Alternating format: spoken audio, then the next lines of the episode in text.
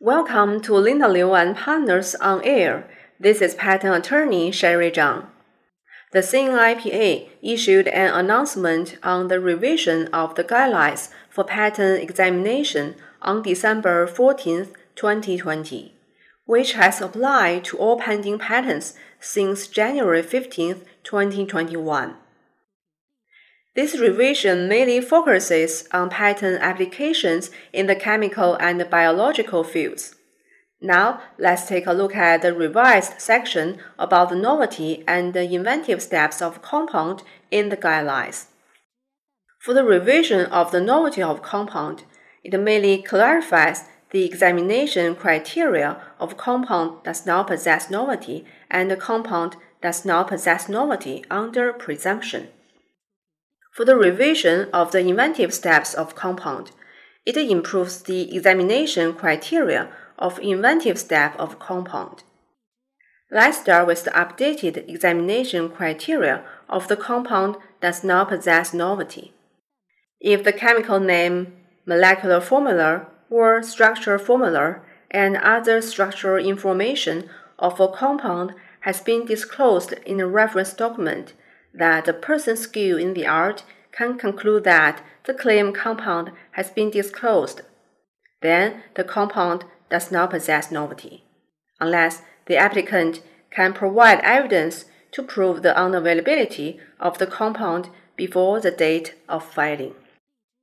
For the compound does not possess novelty under presumption, it provides that if the structural information in the reference document is insufficient to distinguish the claimed compound from that disclosed in the reference document, but in combination with other information disclosed in the reference document, including physical chemical parameters, the manufacturing process, and experimental data, etc., the person skilled in the art has reason to presume that the claimed compound and the compound in the reference document are substantially the same.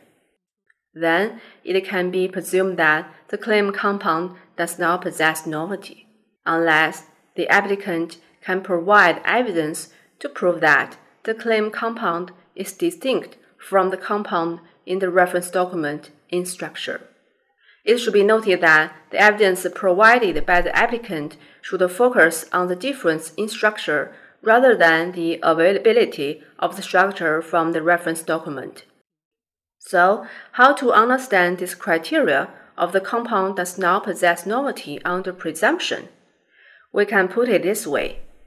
When presuming the claimed compound does not possess novelty, examiners are requested to comprehensively consider the information including physical chemical parameters, the manufacturing process, and the experimental data disclosed in the reference document, based on which examiners can conclude that the person skilled in the art has the reason to make the presumption that the claimed compound and the compound in the reference document are substantially the same. The experimental data is a new factor to be considered. It means that examiners will consider more factors before making a conclusion in the future.